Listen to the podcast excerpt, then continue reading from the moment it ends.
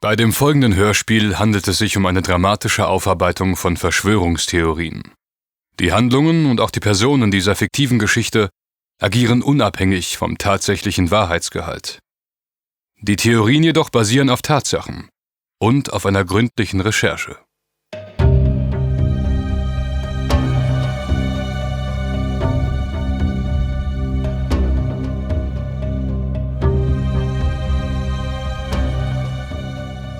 U S A, Washington D C, in Reichweite des National Christmas Tree, des nationalen Weihnachtsbaums, im President's Park South, umgangssprachlich nur The Ellipse genannt, nahe des Weißen Hauses.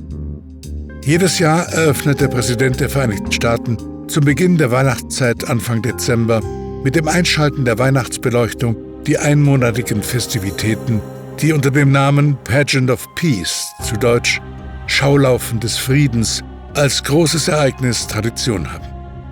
Dieser Brauch fand übrigens seinen Anfang im Jahre neunzehnhundertdreiundzwanzig unter der Präsidentschaft von Calvin Coolidge. Es ist der dreiundzwanzigster Dezember neunzehnhundertneunundneunzig, neun Uhr vierzehn p m Ortszeit. Der Winter hält die amerikanische Hauptstadt fest in seinem kalten Griff. Ein Mann wandert unruhigen Schrittes durch den Schnee. Er hat die Hände tief in den Taschen seines Mantels vergraben. Nervös fördert er eine Schachtel Zigaretten zutage und will sich gerade eine Kippe anzünden, als...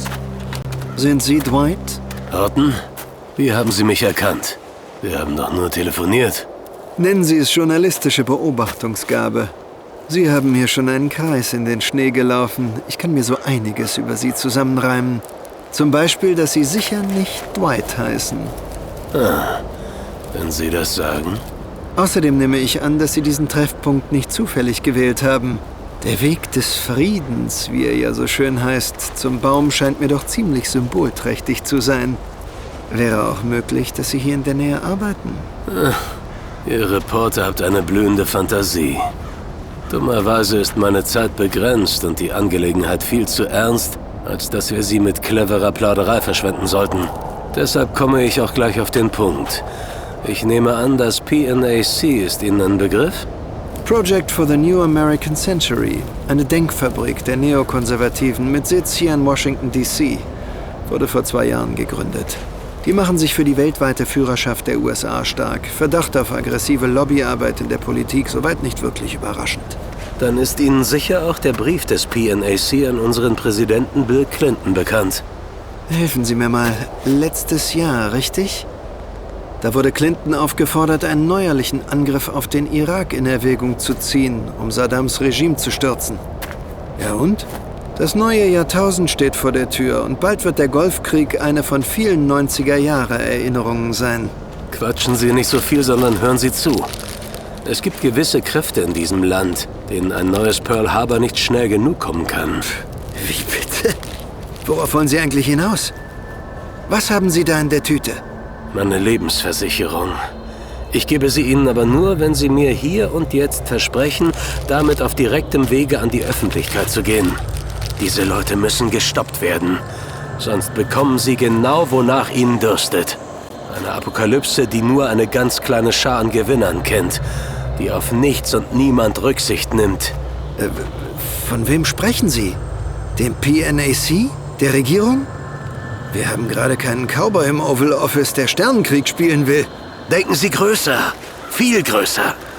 Überlegen Sie mal, wessen Interessen da wirklich gepusht werden sollen und wer davon profitiert. Von was denn bitte? Bisher machen Sie nur vage Andeutungen und lassen mich im Schneeregen stehen. Ich quatsche hier schon viel zu lange mit Ihnen. Verdammt, die haben mich sicher schon längst im Visier. Ich bin weg. Hey, so, so warten Sie doch. Sie haben Ihre Mütze ver... Komischer Kauz. Hoffentlich war das kein Spinner. Mal sehen. Die Tüte nehme mal besser ich. Mann, haben Sie mich erschreckt. Wer, wer sind Sie? Der Mann, dem Sie gleich widerstandslos zu einem Wagen folgen werden. Dann fahren wir zu Ihnen nach Hause, anschließend in die Redaktion. Sie werden uns Ihr gesamtes Recherchematerial aushändigen. Ich meine wirklich alles. Wenn Sie brav mitspielen, lade ich Sie anschließend auf einen Donut und auf einen Kaffee ein. Na, wie klingt das? Für wen halten Sie sich? Glauben Sie, ich lasse mich so einfach einschüchtern? Schon mal was von Pressefreiheit gehört? Pressefreiheit. Hm. Ein Begriff, der zunehmend an Gewicht verlieren wird, wenn sich Leute wie Sie wieder daran gewöhnt haben, dass man der Öffentlichkeit im Namen der nationalen Sicherheit nicht alles zumuten kann. Zu Ihrem eigenen Besten. Versteht sich. Damit kommen Sie nicht durch. Wer auch immer Sie schickt, der wird... Ah, die Weihnachtsbaumbeleuchtung. Man kann sich gar nicht daran satt sehen. Zwingen Sie mich nicht, diese braven Leute aus ihrer Festtagsstimmung zu reißen, weil Ihnen Ihre kalte Leiche mit einem Loch im Kopf vor die Füße fällt. Das wäre doch wirklich schade, nicht? Okay, okay, ich komme ja mit. Aber wer zum Teufel sind Sie? Sie haben recht, Horton. Wie unhöflich von mir. Nennen Sie mich, äh, Miles.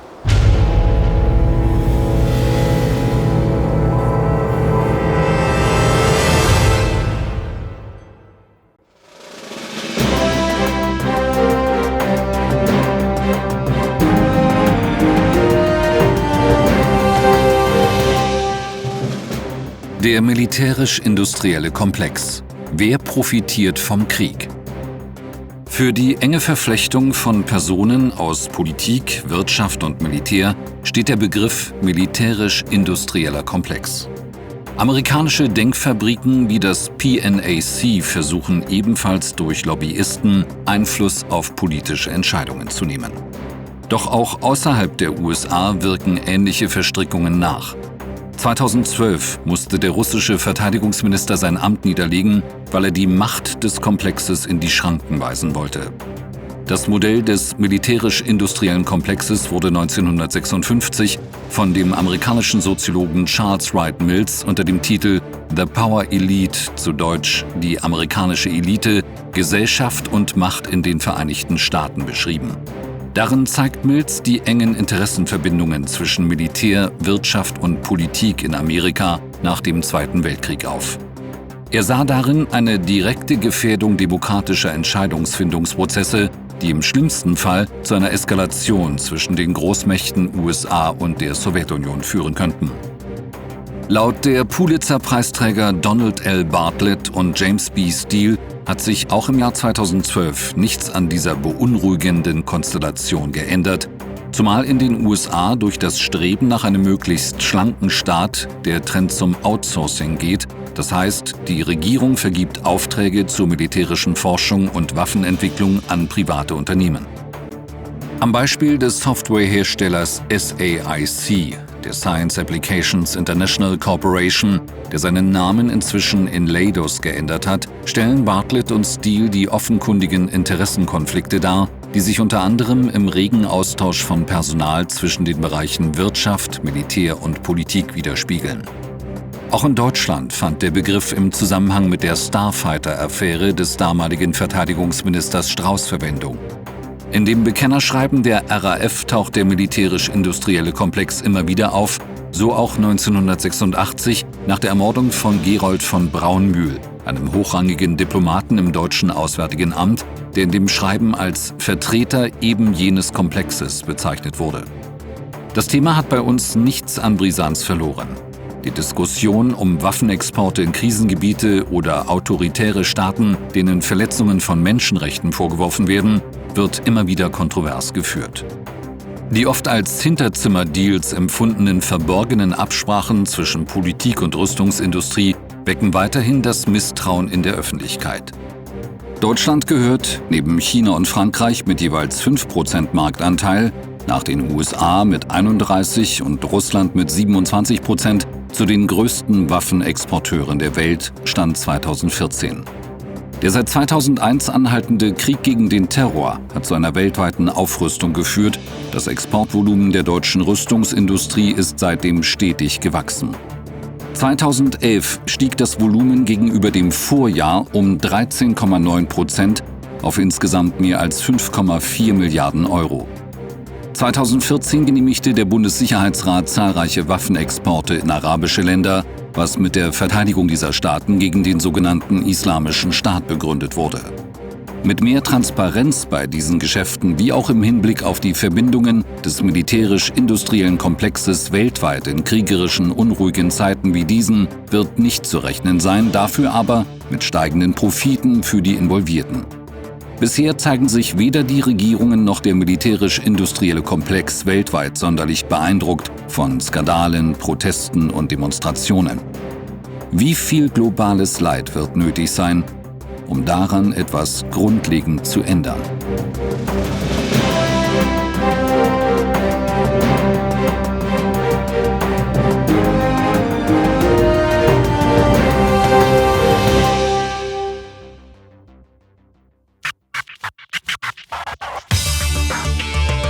Es ist alles wahr.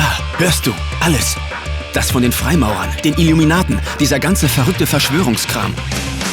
Und es ist noch viel bedrohlicher, als wir alle dachten. Du kannst wirklich niemandem vertrauen. Sie verschonen keinen von uns. Aber es gibt einen, der mächtiger ist als sie. Er hat ihre Rätsel gelöst und kennt wirklich alle Geheimnisse. Offenbarung dreiundzwanzig. Die Wahrheit ist die beste Verteidigung.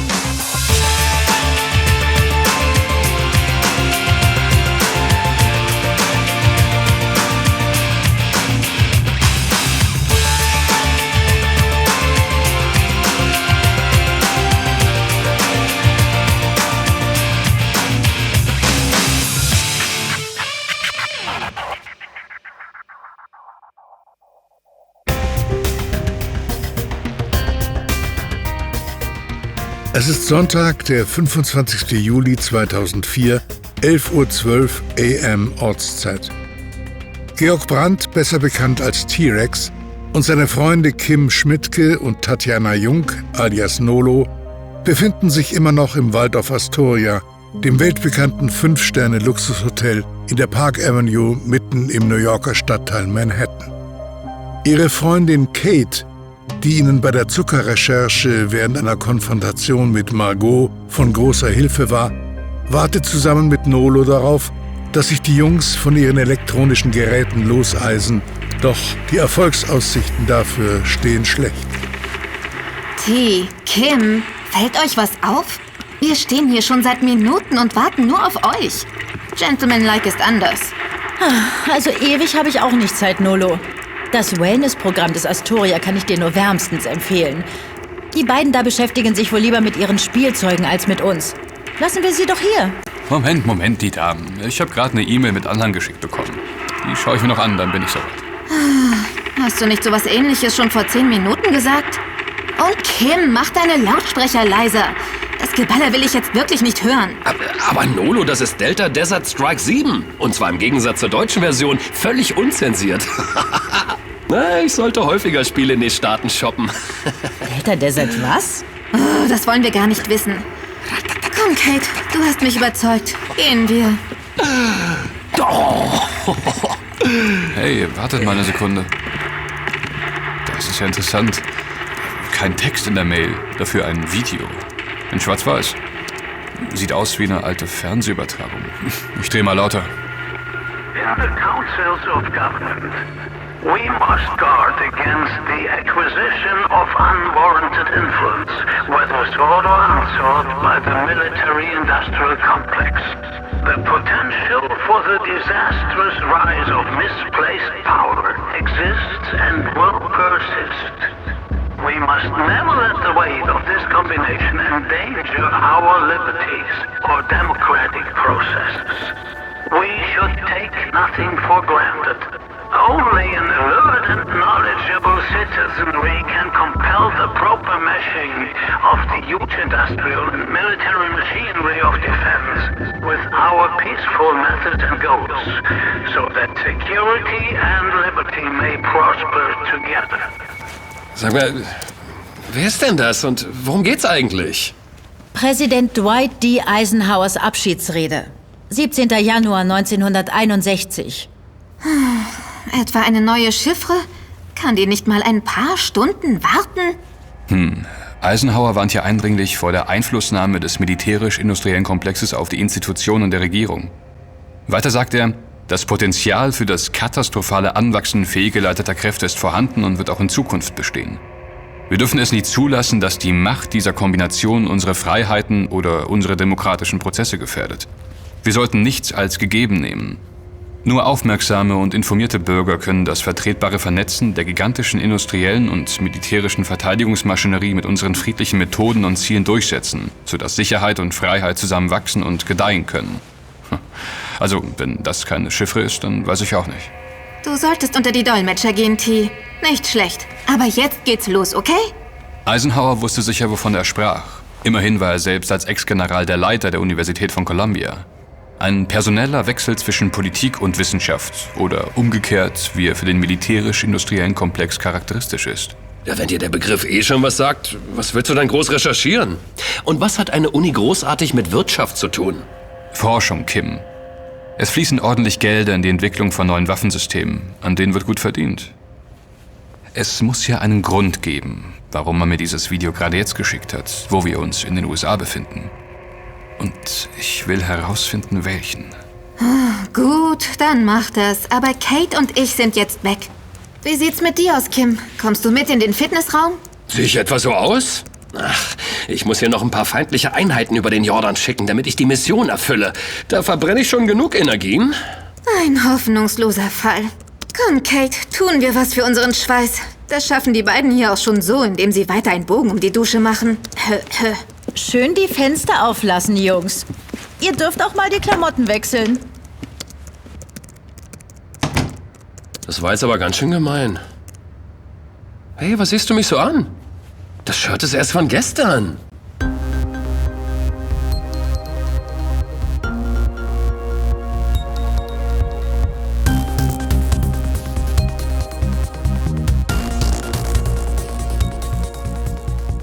Das Waldorf Astoria beherbergt im oberen Bereich, auch bekannt als The Waldorf Towers, eine Welt, die sich noch weitaus luxuriöser darstellt als der ohnehin schon edle Rest.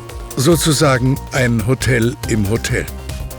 Hier nächtigten so berühmte wie unterschiedliche Personen wie der Duke und die Duchess of Windsor, der amerikanische Präsident Herbert Hoover oder der berüchtigte Mafiaboss Lucky Luciano. Es sollte uns also nicht verwundern, dass Nolo in Begleitung von Kate nicht den gewöhnlichen Fitnessraum im fünften Stock, sondern das exklusiv für Towergäste vierundzwanzig Stunden geöffnete Guerlain Spa Fitness Center im neunzehnten Stock aufsucht. Es ist zwölf Uhr elf p m Ortszeit. Täusche ich mich? Oder wolltest du die Jungs gar nicht mitnehmen, Kate? Die hätten wir doch locker rumgekriegt. Naja, vielleicht hat T-Rex ja recht. Und jemand hat ihm dieses Video aus gutem Grund geschickt. Äh, egal. So finde ich es eigentlich auch besser. Nur wir Mädels. Man weiß ja nie, auf was für Ideen die Kerle kommen, wenn sie einen im Sportdress sehen. Dass alle Nationen ihre eigenen Angelegenheiten intern regeln und internationale Streitfälle vor einem Weltgericht beilegen. Hä? Hast du was gesagt? Hm. Ach, nichts. Ich habe nur laut gedacht.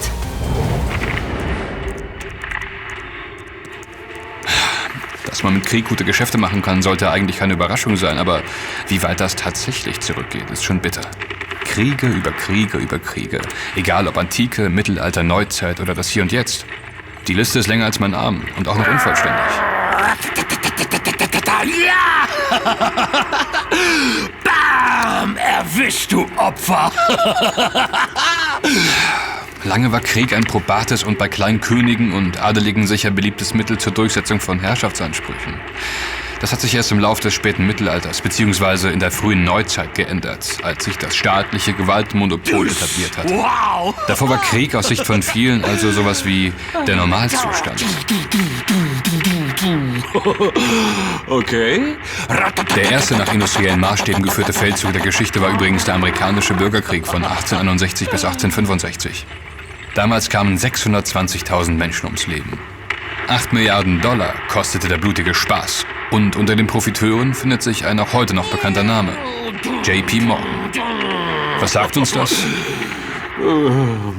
Dass du mal ein bisschen genauer überlegen solltest, wonach du eigentlich suchst?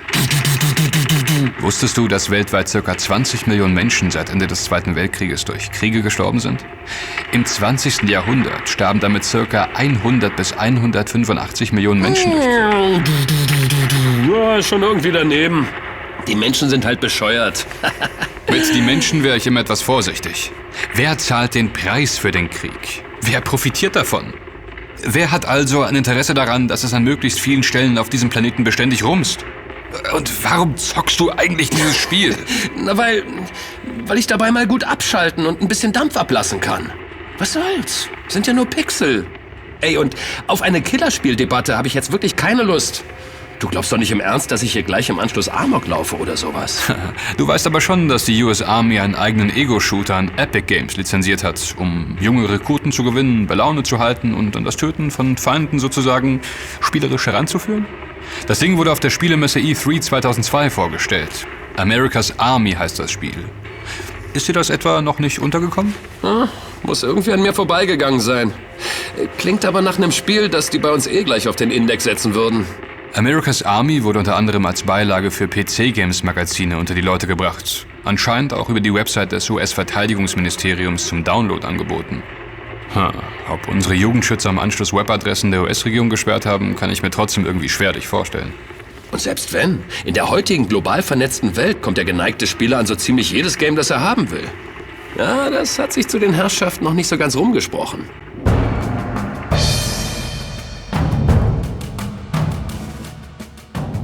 Etwa zur selben Zeit rollt eine schwarze Limousine mit getönten Scheiben im gemächlichen Tempo durch Manhattans Straßen. Auf dem Rücksitz bespricht sich ein schlecht gelaunter, übernächtigter Miles Davison mit seinem engen Mitarbeiter, dem uns wohlbekannten Doc. Ach, es macht mich einfach fertig, diese Undankbarkeit, Doc. Wenn die Mistkerle nicht von selber zu reden anfangen, dann müssen sie halt damit leben, dass wir ungemütlich werden. Die können nachher nicht behaupten, dass ich sie nicht gewarnt hätte, bevor ich dich auf sie losgelassen habe. Aber Boss, das mache ich doch gerne. Für sie lege ich jederzeit Überstunden ein. Wir werden sehen, Doc. Ich hätte das Verhör mit den Terrorverdächtigen doch nicht abgebrochen, wenn es nicht hier und jetzt um etwas viel Existenzielleres gehen würde. Unser Drachentöter ist gerade wieder dabei, in ein Wespennest zu stechen. Dummerweise hat er den Insektenschutz vergessen. Äh, wie meinen Sie das, Boss? Der liebe Georg konzentriert sich derart auf die digitalen Verknüpfungen, dass er die menschlichen manchmal ausblendet.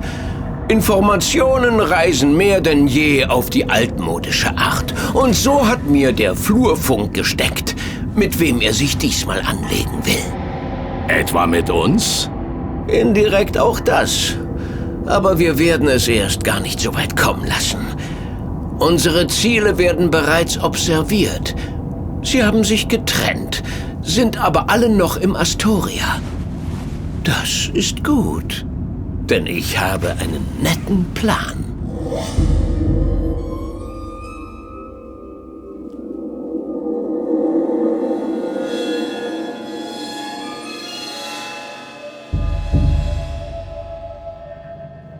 Während Kate und Nolo die Annehmlichkeiten des luxuriösen Spa-Bereichs im Waldorf Astoria genießen, ahnen sie genauso wenig wie T-Rex und Kim, in welcher Gefahr sie alle schweben.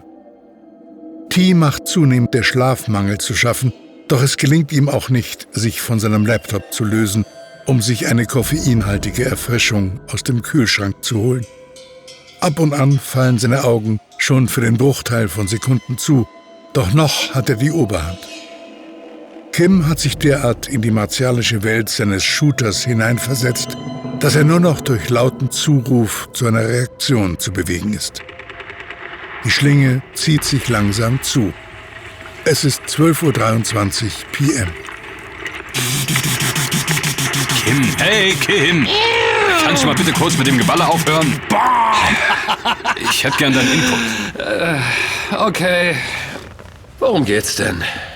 Ich versuche da gerade was zu begreifen, weil ich glaube, dass ich sonst etwas Wichtiges übersehe, um dieser Chiffre wirklich auf den Grund gehen zu können. Du bist verwirrt? Ich bin geschockt. Also schieß los. Schon klar. Also, warum denkst du, ziehen junge Leute in den Krieg? Was haben die davon? Sind sie die Gewinner? Gibt es überhaupt Gewinner? Also, wenn das jetzt nicht wieder so eine Ego-Shooter-Diskussion werden soll, fielen mir noch andere Gründe ein. Wie zum Beispiel ein gesicherter Arbeitsplatz. Ja, einige suchen sicher auch nach Kameradschaft oder einer sinnvollen Aufgabe oder... Aber was macht diesen Krieg sinnvoll? Besonders für die Soldaten, die darin kämpfen, geschweige denn für ihre Familien zu Hause. Naja, ich denke, sie müssen schon daran glauben, dass sie ihr Leben für etwas Wichtiges riskieren. Die Verteidigung demokratischer Werte zum Beispiel. Was liest du denn da gerade? Worum geht's denn? Um den Irakkrieg oder genauer den dritten Golfkrieg. Ah, okay. Ja, der wurde doch Anfang Mai letzten Jahres für beendet erklärt. Ja, das hat Bush Junior so verkündet. Aber die Amerikaner halten den Irak immer noch besetzt und die Lage vor Ort ist nicht wirklich sicherer geworden. Weder für die lokale Bevölkerung noch für die Soldaten. Ach, verstehe, daher die Fragen. Naja, ich denke mal, das haben sich die U S A und ihre Verbündeten sicher anders vorgestellt. Es ging doch um die Massenvernichtungswaffen und die Machtenthebung von diesem Diktator Saddam Hussein. Ich meine, wer kann schon im Vorfeld genau sagen, wie ein Krieg ausgeht und wie lange er dauert? Oder wer genau am Ende davon auf alle Fälle profitiert. Die U S-Regierung hatte seit Januar zweitausendeins ernsthaft überlegt, wie sie Saddam stürzen könnte. Nach neun elf, also den Terroranschlägen vom elften September zweitausendeins, versuchten sie internationale Unterstützung für einen Präventivkrieg gegen den Irak zu bekommen, der die U S A angeblich mit Massenvernichtungswaffen bedrohen würde. Also so wie du das sagst, klingt das auf alle Fälle so, als ob neun elf einigen Herrschaften gerade wie gerufen kam. Diese Massenvernichtungswaffen, die sind doch bis heute nicht aufgetaucht, oder? Bisher nicht, und es mehren sich die Stimmen, die behaupten, dass es sich hierbei von vornherein um gezielte Desinformation gehandelt hat, um politischen Rückhalt für diesen Angriffskrieg zu erhalten. So richtig rund lief das allerdings auch nicht. Die Amerikaner bekamen kein U N-Mandat für ihren Angriff auf den Irak und zogen schließlich mit einigen Verbündeten der sogenannten Koalition der Willigen in die Schlacht, die am zwanzigsten März zweitausenddrei mit der Bombardierung von Zielen in Bagdad ihren Anfang nahm. Unsere Regierung hat sich ja wenigstens aus diesem Schlamassel rausgehalten. Offiziell ja, aber der deutsche Geheimdienst soll auch Angriffsziele für die Amerikaner ausgespäht haben. Die U N hat den Irakkrieg aber nicht verurteilt? Wie auch. Das haben die U S A und Großbritannien mit ihrer U N-Vetomacht natürlich verhindert. Auch wenn der Irakkrieg als völkerrechtswidrig eingestuft wurde, beriefen sich die beiden Verbündeten auf die U N-Resolution vierzehn einundvierzig vom achten November zweitausendzwei. Darin wurde der Irak final aufgefordert, die bisherigen U N-Resolutionen zur Entwaffnung umzusetzen, bei der Vernichtung von biologischen und biochemischen Kampfstoffen zu kooperieren und den Sicherheitsinspektoren der U N und der Internationalen Atomenergieorganisation uneingeschränkten Zugang zu gewähren. Die Frist lief bis zum fünfzehnten November. Am dreizehnten November nahm der Irak die Bedingungen an und es reisten zum ersten Mal seit vier Jahren Inspekteure ins Land. Das spielte dann wohl keine Rolle mehr. Man wollte wohl unbedingt diesen Krieg. Ja, aber wer ist Mann? Die amerikanische Öffentlichkeit? Immerhin saß der Schock von neun elf noch tief. Aber warum dann der Irak? Natürlich behauptete man auch, dass Saddam Terroristen Unterschlupf gewähren und sie unterstützen würde. Sein Regime tyrannisierte die eigene Bevölkerung. Er war ein Diktator der schlimmsten Sorte, aber so zynisch es auch klingen mag, einer von vielen auf diesem Planeten. Und zu einigen bekannten Unterstützern von Al-Qaida und Co. unterhalten die U S A beste wirtschaftliche Beziehungen. Also bleibt die Frage, warum? Lass mich raten, es ging ums Öl. Geopolitische und wirtschaftliche Ziele, die wurden in diesem Zusammenhang so häufig wie selten zuvor als treibender Motor hinter dem Krieg angeführt. Aber ich glaube, das ist noch nicht alles. Wie laufen die Fäden zusammen? Wer arbeitet da wem zu? War Saddam nicht auch mal ein Verbündeter der U S A? Ja, als es gegen den Iran ging, aber das war zu dem Zeitpunkt schon Schnee von gestern. Wie auch deutsche Waffendeals mit dem Irak. In den frühen achtzigern hat sich Saddam Raketentechnik bei uns besorgt und westliche Ingenieure haben das alles für ihn installiert. Na schön. Ich glaube, ich zock dann mal weiter. Du sagst mir ja sicher Bescheid, wenn du auf was Neues gestoßen bist. Ach, klar, mach das.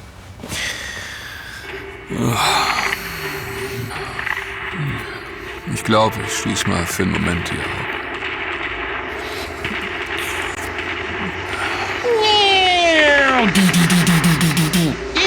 Bomb! Ah, da habt ihr euch also versteckt. Ach so, jetzt räuchere ich euch aus.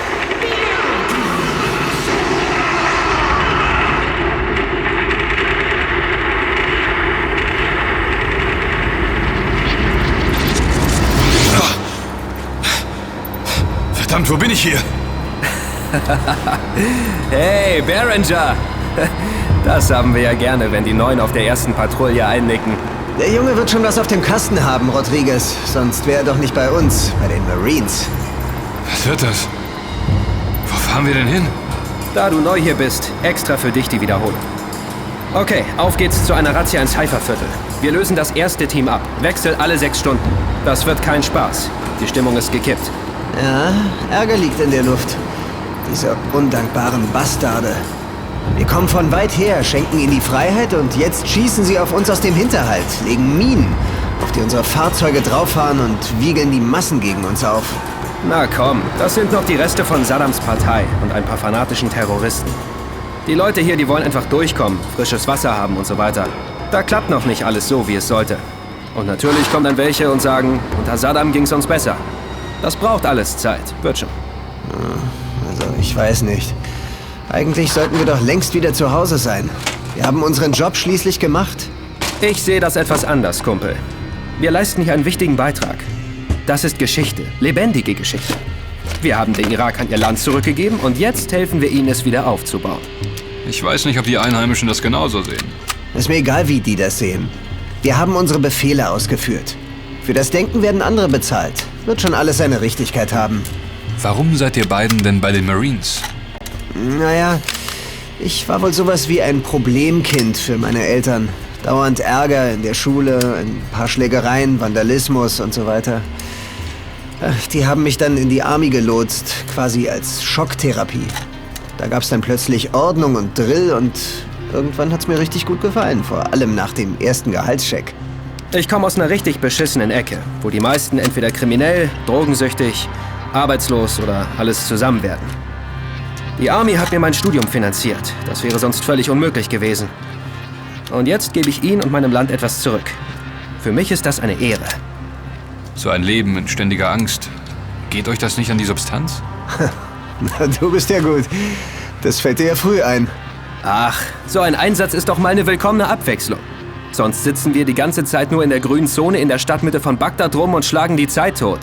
In der Fitnessbude habe ich schon ordentlich Muckis bekommen und diese alten Paläste, in denen wir hausen, sind doch auch ganz schick. Jedenfalls besser als mein Loch zu Hause in Detroit.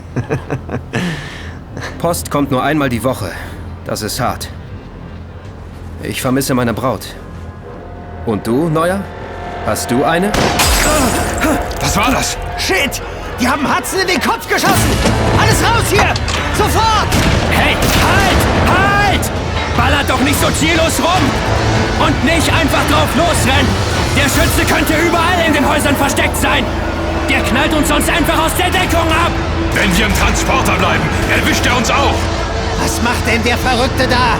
Fährt direkt auf uns zu! Scheiße! Raus aus dem Wagen und schnell! Holt mich hier raus!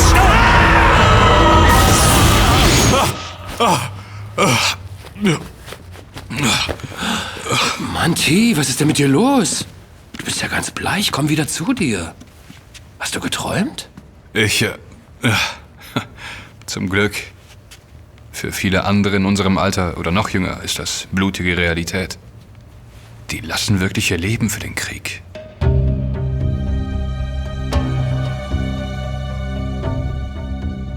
Zur selben Zeit, also zwölf Uhr dreiundzwanzig p m, betreten Miles Davison und seine rechte Hand Doc das luxuriöse Foyer des Waldorf Astoria und bewegen sich zielsicher auf die Fahrstühle zu. Miles Davison wird über einen knopfgroßen Kopfhörer in seinem Ohr über jede Bewegung unserer Freunde auf dem Laufenden gehalten. Sie lächeln. In der Tat, Doc. Das Netz zieht sich zusammen und die Zielpersonen sind ahnungslos. So liebe ich meinen Job.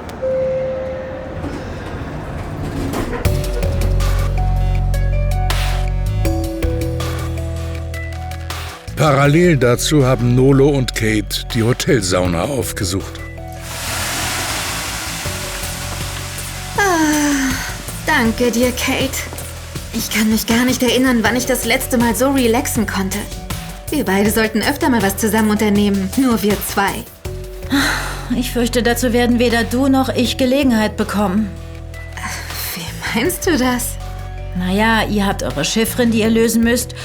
Ich meine Familie, die mich auf Trab hält. Deine Familie? Hast du uns was verschwiegen? Hast du etwa einen Mann und Kinder, die du uns noch nicht vorgestellt hast? Nein, das nicht, aber... Aber was? Ach, nichts. Damit will ich dich gar nicht langweilen. Du bist ja Teil eines richtigen Familienunternehmens. Nein, Imperiums. Dir machen die Erwartungen und Traditionen sicher ordentlich Druck. Ich weiß nicht, ob ich mit sowas umgehen könnte. Ich will mein Leben leben und keiner soll mir reinreden. Tja, alles hat seinen Preis.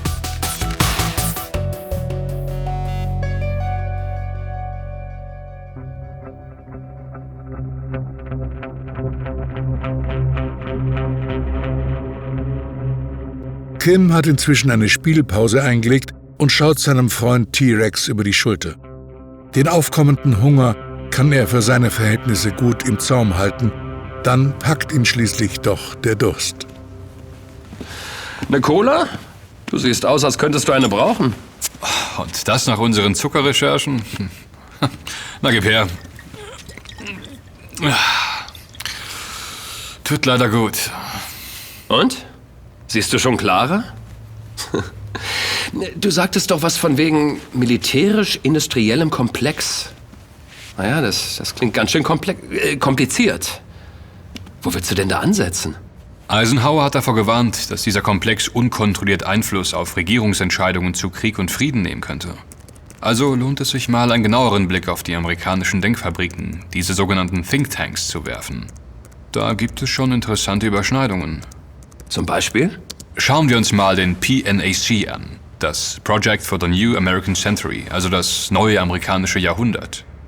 neunzehnhundertsiebenundneunzig gegründet, neokonservative Ausprägung. Kritiker bemängeln die hegemoniale Ausrichtung, also den primären Fokus auf die amerikanische Vorherrschaft in der Weltordnung durch gezielte Lobbyarbeit. Das P N A C selbst sieht sich da eher als Unterstützer für Parlamentarier, wenn sie komplizierte, aktenstarke politische Zusammenhänge so zusammenfassen, damit sie bequem in einer Aktentasche Platz finden. Das hätten Sie mal gern für mich an der Uni machen dürfen. Tendenziöse Lesehilfe für bequeme Politiker also. Okay, das ist aber nicht sehr aufregend, oder?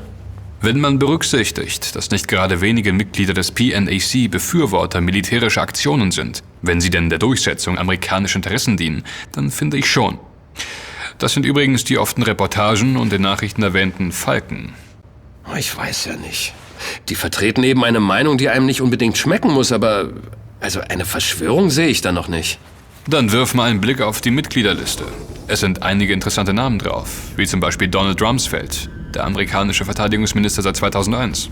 Sekunde, war Rumsfeld nicht schon vorher Verteidigungsminister? Kim, du überrascht mich. Ja, war er. Von neunzehnhundertfünfundsiebzig bis siebenundsiebzig. Pikanterweise hat man ihn auch in den frühen achtzigern als amerikanischen Interessenvertreter nach Bagdad zu Saddam Hussein geschickt, als man den Irak als Verbündeten gegen den Iran brauchte. Ist schon komisch, wie sich das plötzlich drehen kann.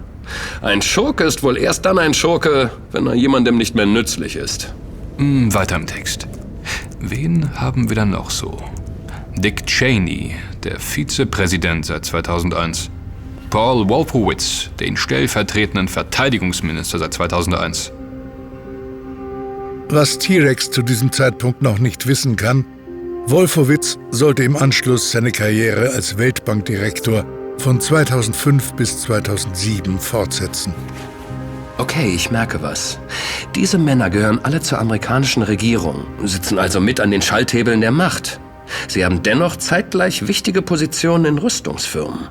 Als passende Ergänzung dazu moniert das P N A C in seiner Rolle als Think Tank und Ideenlieferant regelmäßig die gesunkenen Ausgaben für den Verteidigungsetat.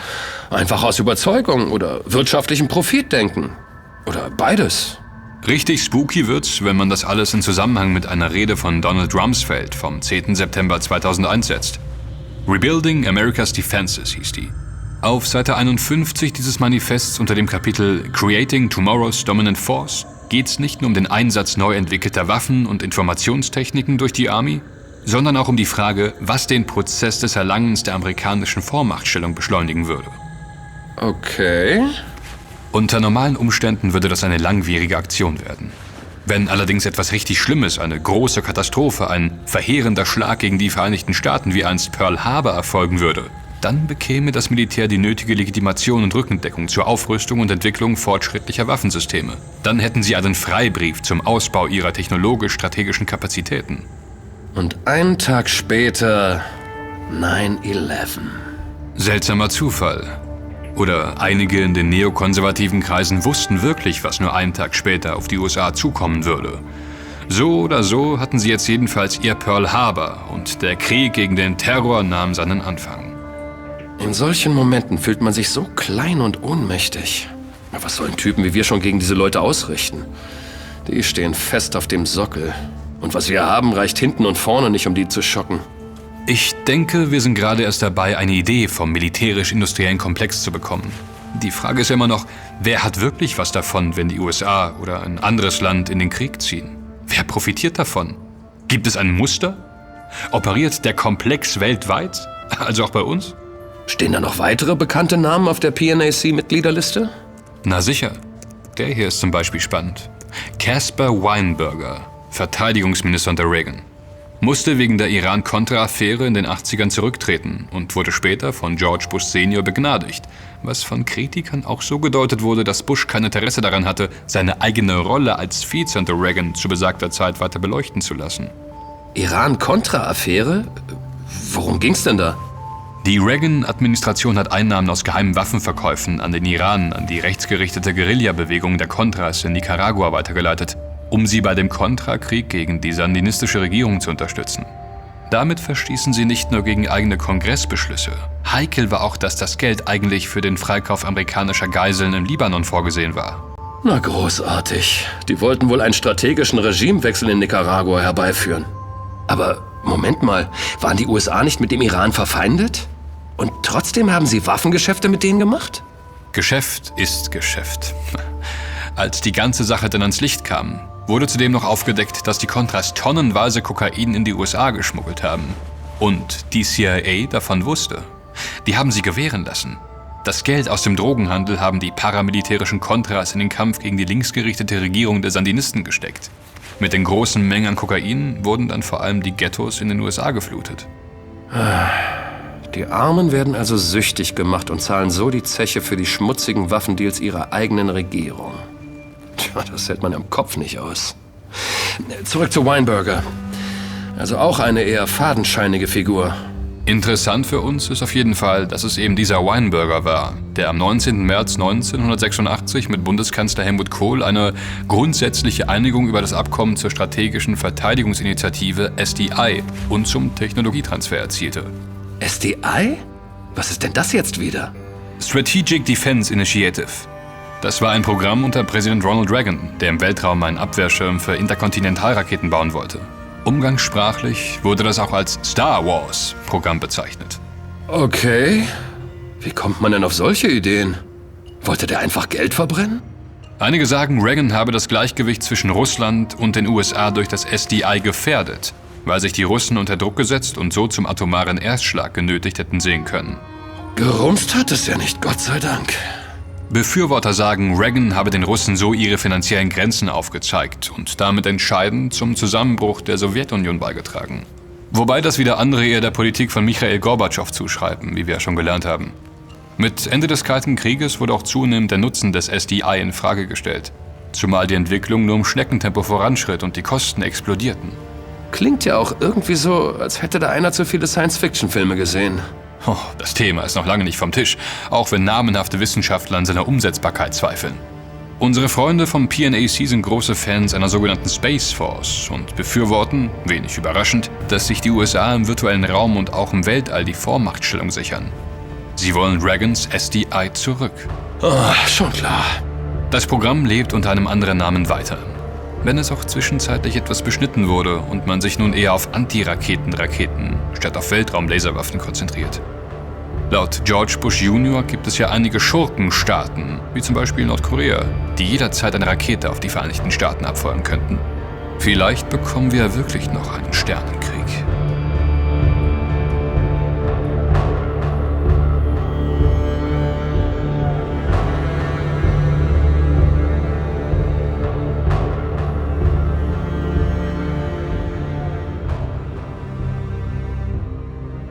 etwa fünf Minuten und dreiundzwanzig Sekunden zuvor in der Umkleidekabine des Barbereichs. Die Jungs haben wirklich was verpasst. Die wüssten das doch gar nicht zu schätzen, außer aus den komplett falschen Gründen. Oh, so falsch finde ich diese Gründe nicht. Die weiß ich auch zu schätzen. Miles Davison! Was wollen Sie von uns? Zunächst einmal dürfen Sie sich fertig anziehen. Keine hektischen Bewegungen. Lassen Sie sich ruhig Zeit. Und dann? Das werden Sie schon sehen.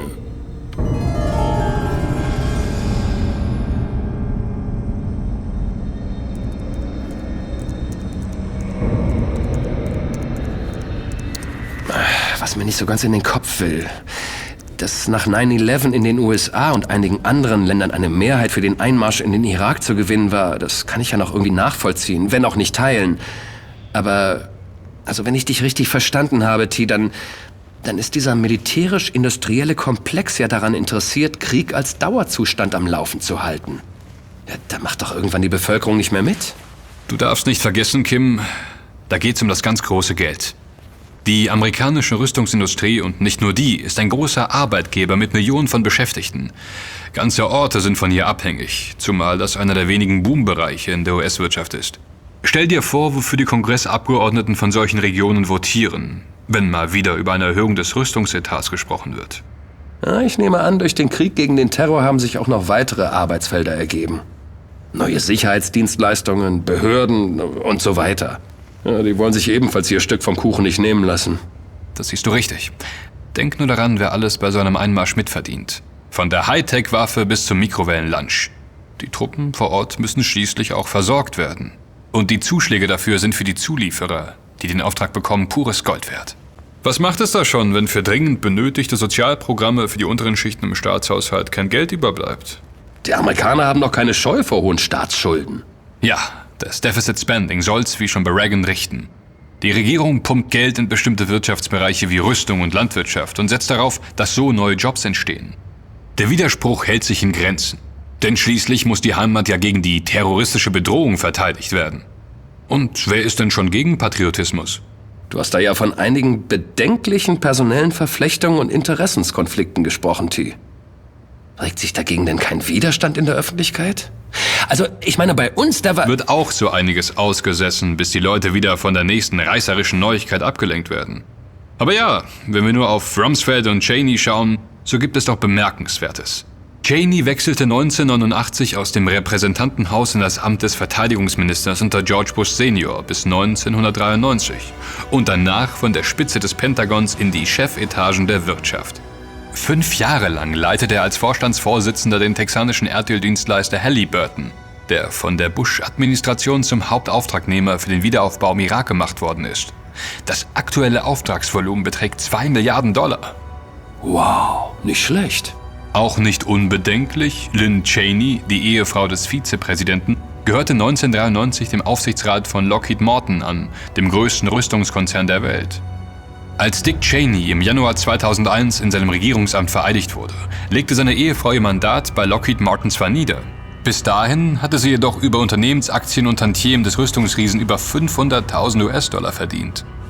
Weiterhin pflegt das Unternehmen enge Beziehungen zu den höchsten Regierungsstellen, die auch über Mandate im Aufsichtsrat gesichert werden.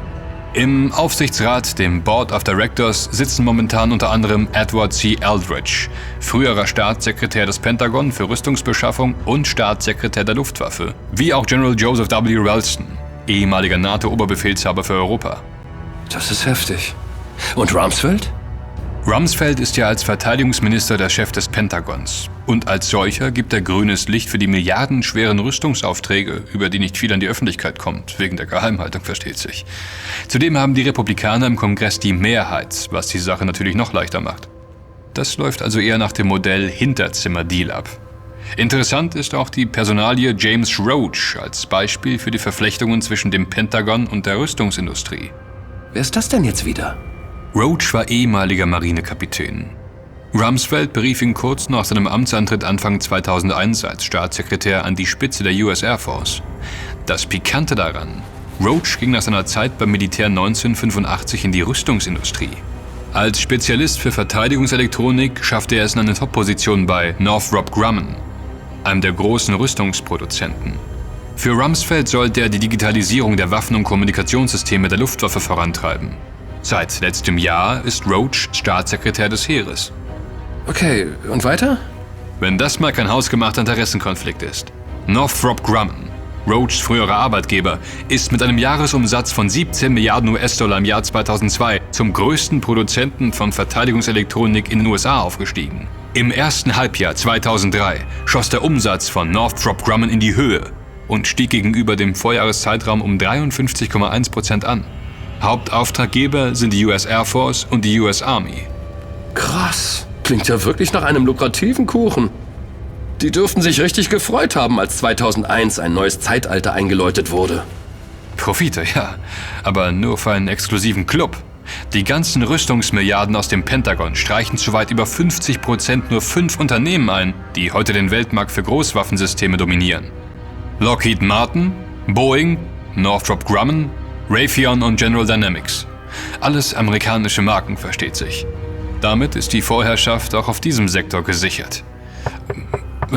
Hey, Kim, geh mal an die Tür. Wieso ich?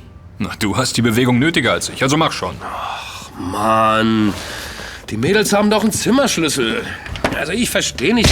Au, au, scheiße, meine Nase! Au, au. Hey, was soll das? Ich kenn sie doch. Doc, nicht wahr? Kein Blödsinn, ihr beiden. Mein Chef will euch sprechen. Wie geht's denn, Miles? Oder sollte ich besser fragen, geht's noch? Die Einschüchterungsnummer ist doch völlig überflüssig. Pass auf, was du sagst, oder? Doc sollte sich ihrer ungeteilten Aufmerksamkeit versichern, Herr Brandt. Wie ich sehe, geht er einer Arbeit immer noch etwas überschwänglich nach. Oh, der Miskel hat mir fast die Nase gebrochen. Also wirklich, Doc. Geben Sie dem Jungen ein Taschentuch. Der blutet ja sonst noch den ganzen edlen Waldorfteppichbelag voll. Das muss doch nicht sein. Oh. Äh, nimm schon. Oh, danke. Oh, das nächste Mal gehst du aber an die Tür, T. Wenn wir jetzt zu den wirklich wichtigen Dingen kommen könnten, danke. Ihre Recherche und Anwesenheit an diesem Ort zu dieser Zeit. Versuchen Sie mir erst gar nicht zu erzählen, dass es sich um einen Zufall handelt. Ich weiß nicht, was Sie meinen, Miles.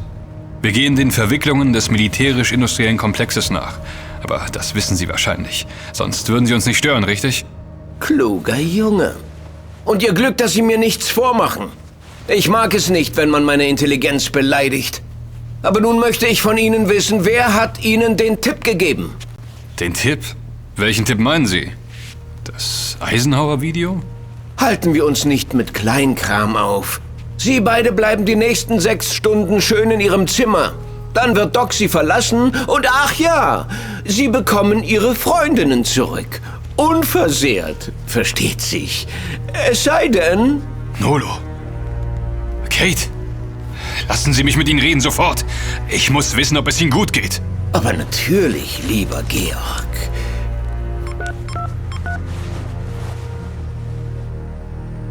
Sharky, holen Sie mal eine der jungen Damen ans Telefon. Danke. Dein Freund will dich hören. Keine Dummheiten. Dafür bist du zu smart. Es geht uns gut. Sie haben uns...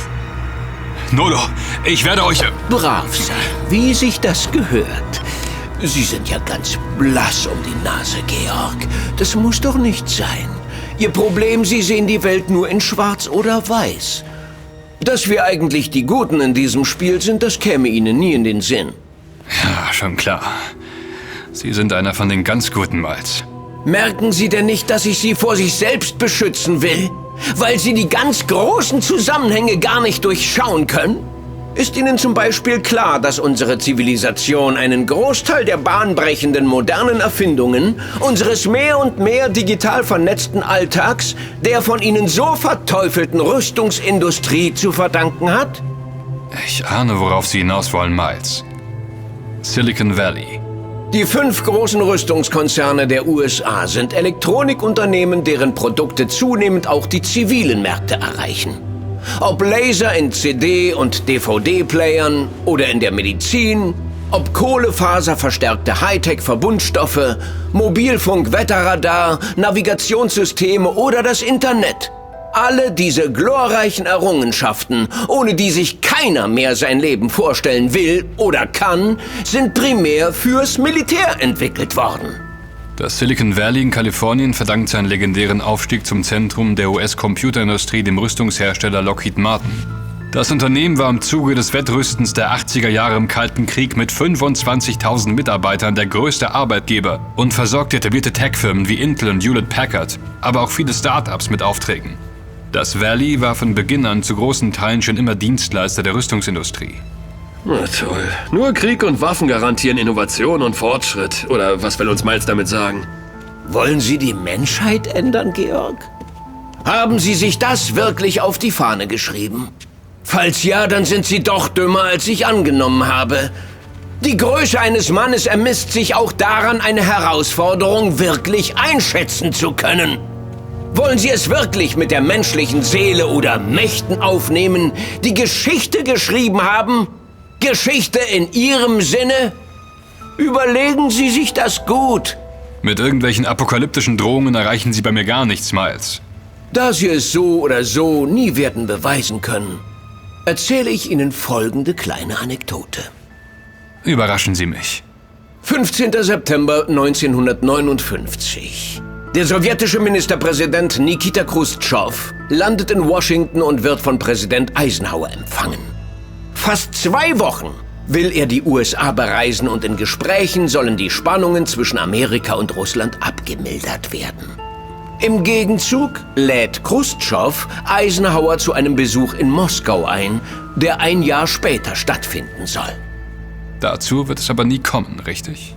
Mai neunzehnhundertsechzig. Ein U zwei-Spionageflugzeug der U S A taucht im sowjetischen Luftraum auf. Die Russen schießen es ab und laden Eisenhower wieder aus. Der Kalte Krieg kommt erst so richtig in die Gänge. Das Wettrüsten kann beginnen. Und jetzt sagen Sie mir, war das ein Zufall? Sie wollen damit doch nicht etwas sagen, dass... Alles, was ich sage, ist Folgendes. Krieg ist gut. Für die Wirtschaft meines Landes und die vieler anderer Verbündeter ebenso. Auch Deutschland hat übrigens eine renommierte Rüstungsindustrie. Vergessen Sie das nicht, wenn Sie wieder einmal über uns die Nase rümpfen. Ich habe Pizzen für Sie beide und Doc bestellt. Es wartet sich nicht so gut mit knurrendem Magen. Oh, nett von Ihnen, Miles. Pizza! Wie Sie wissen, ist Doc kein besonders anregender Gesellschafter. Aber dafür steht Ihnen eine gigantische Auswahl an Pay-T V-Kanälen zur Verfügung. Machen Sie sich's gemütlich. Und in ein paar Stunden haben Sie Ihre Freundinnen gesund und munter wieder. Ich melde mich. Na, den Fernsehkanal wähle ich. Zimmerservice. Ihr beiden Pinscher, bewegt euch nicht. Ah, die Pizza. Gut. Ich habe nämlich einen riesen... Oh, was ja!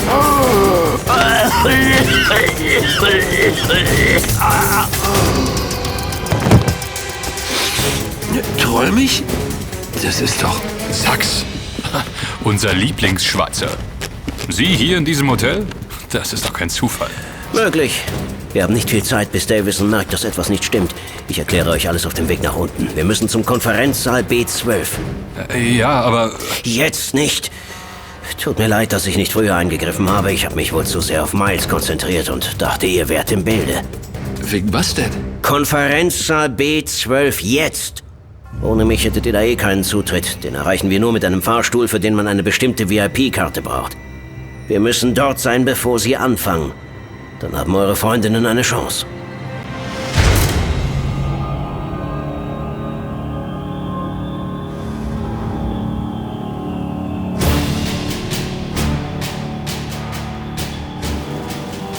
Waldorf Astoria, ein Uhr zweiundzwanzig p m Ortszeit.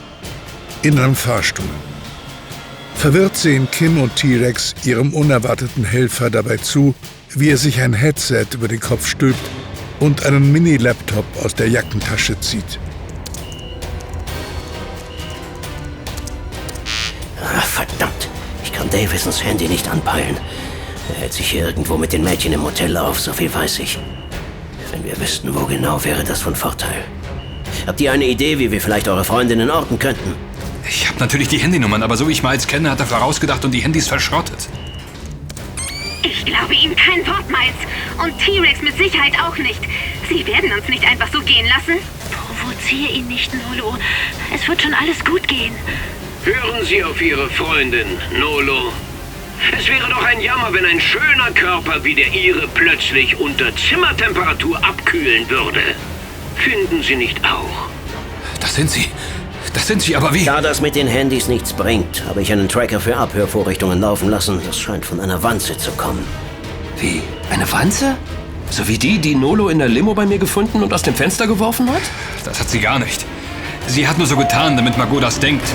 Sie wusste ja, dass wir die Wanze jederzeit wieder anpeilen könnten. Nützliches Teil. Sie hat sie wohl eingesteckt und dann einfach in ihren Klamotten vergessen. Fräulein Jung ist ganz schön clever, aber wenn Davison das merkt, ist sie dran. Selbst wenn es nur ein Zufall ist, dass sie die Wanze gerade bei sich trägt. Umso mehr müssen wir uns beeilen. Was ist denn das hier? Die sehen alle so festlich gekleidet aus. Ihr wisst wirklich von nichts? Ich dachte, deshalb seid ihr im Waldorf Astoria abgestiegen. Davison denkt das sicher auch. Darum geht er so rabiat vor. Er will nicht, dass ihr die Versammlung gefährdet. Ich bin auch eingeladen und vertrete, sozusagen inoffiziell, die Interessen meines Landes. Versammlung? Welche Versammlung? Ich ahne was.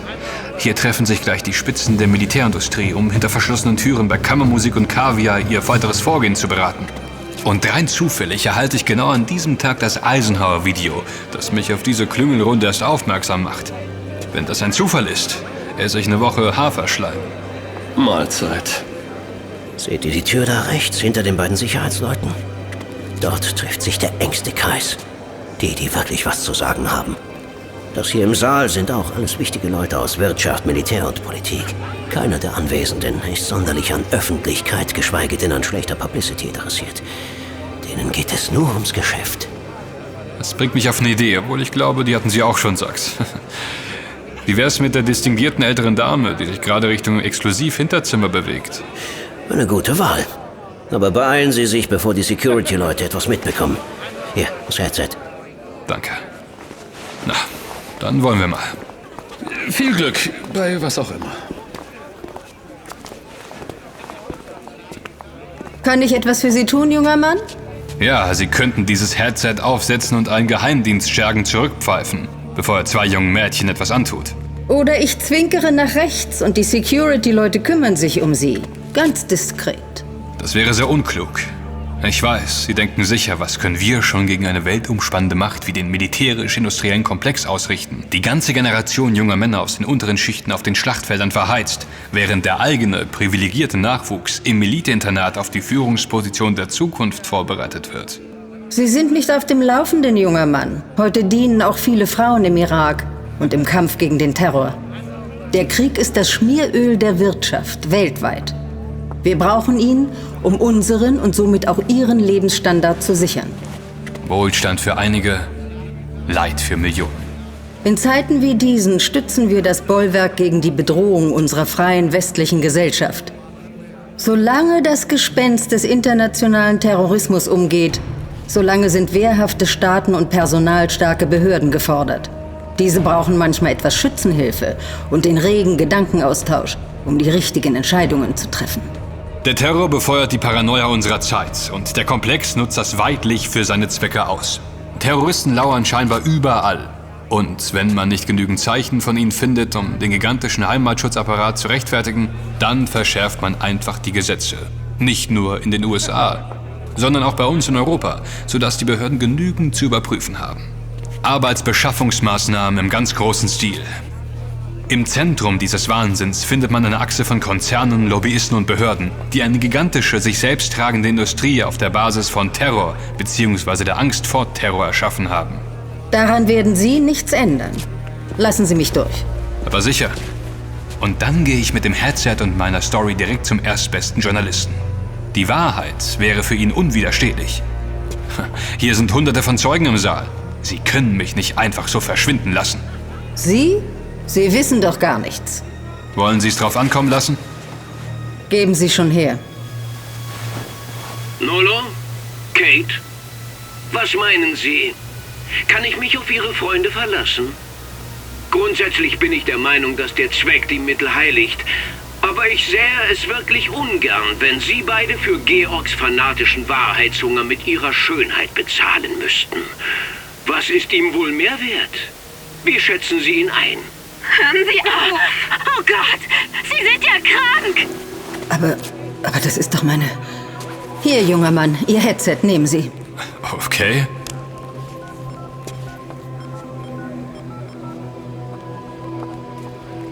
Erickson, weisen Sie Ihren Handlanger umgehend an, die Mädchen freizulassen.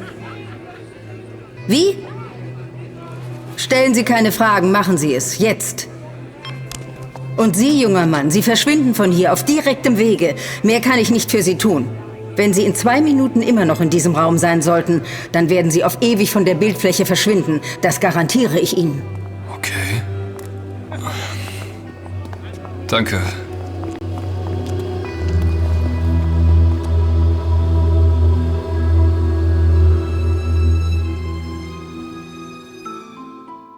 Aber die mysteriöse Dame hört T-Rex schon gar nicht mehr zu. Sie verschwindet in dem Konferenzsaal, vor dem die Wachleute in einschüchternden Posen Stellung bezogen haben. Auch der Helfer Sachs hat sich in Luft aufgelöst. Dafür sammelt T-Rex einen reichlich verwirrt aussehenden Kim ein und wartet mit ihm gemeinsam auf die unversehrte Rückkehr der Mädchen. Quälend langsam verstreicht die Zeit. Es ist vier Uhr neunzehn p m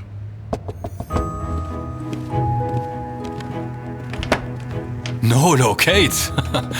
Kommt rein! Oh, alles noch dran? Ich meine... Ja, er hat uns nichts getan. Nur gedroht. Habt ihr uns geholfen? Er hat uns doch wegen euch laufen lassen. Naja, du kannst dich bei Nolo bedanken. Wieso? Was habe ich denn gemacht? Ich wette, wenn du deine Taschen durchsuchst, findest du die Antwort. Die Wanze! Ja, die und eine ältere Dame auf der Versammlung, die offensichtlich einiges zu sagen hat. Was für eine Dame? Als T-Rex seinen Bericht beendet, entgeht ihm nicht der nachdenkliche Gesichtsausdruck von Kate. Sag mal, Kate, kennst du die Frau vielleicht? Was? Äh, nein, ich kann mir wirklich nicht vorstellen, wer das gewesen sein könnte. So eine Frau kenne ich nicht. Wirklich sehr seltsam.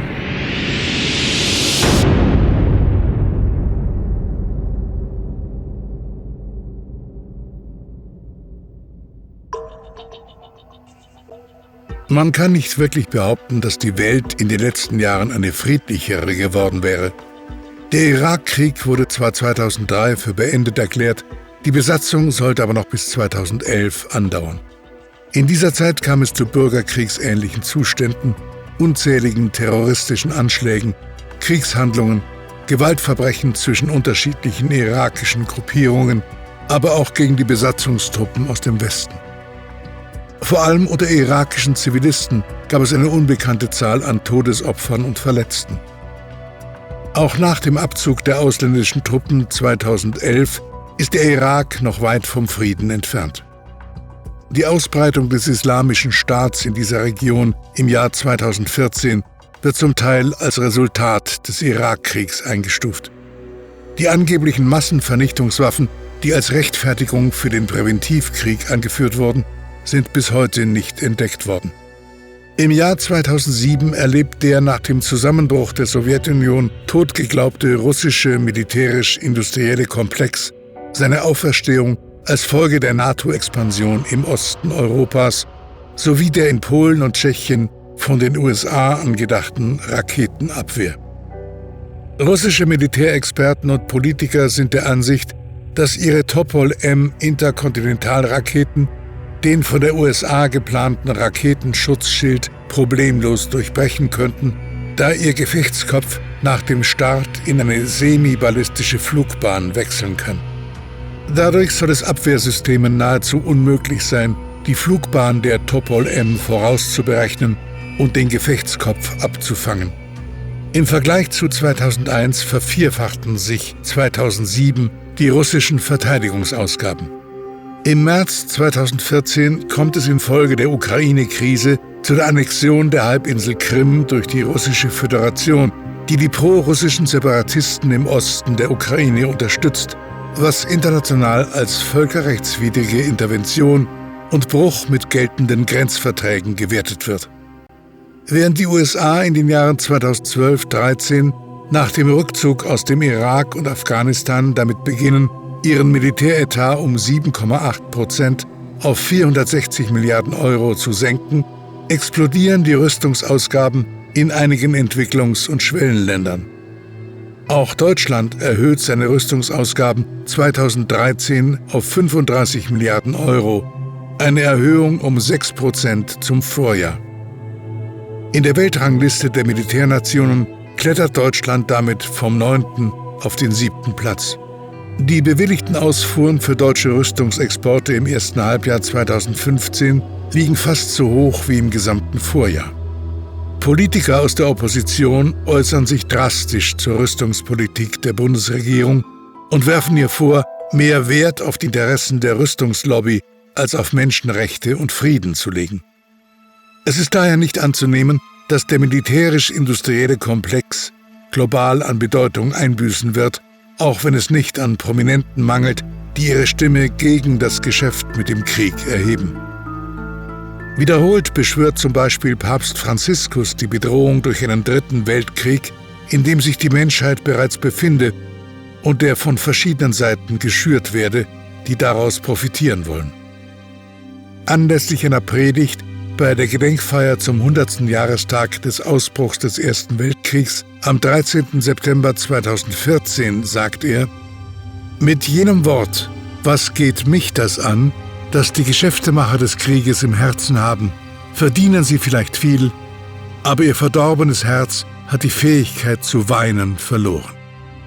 Jenes, was geht mich das an, verhindert das Weinen." Mit dem Herzen eines Sohnes, eines Bruders, eines Vaters erbitte ich von euch allen und für uns alle die Umkehr des Herzens von jenem, was geht mich das an, überzugehen zum Weinen, um all die Gefallenen des unnötigen Blutbads, um alle Opfer des Kriegswahnsinns zu allen Zeiten. Die Menschheit hat es nötig zu weinen, und dies ist die Stunde der Tränen.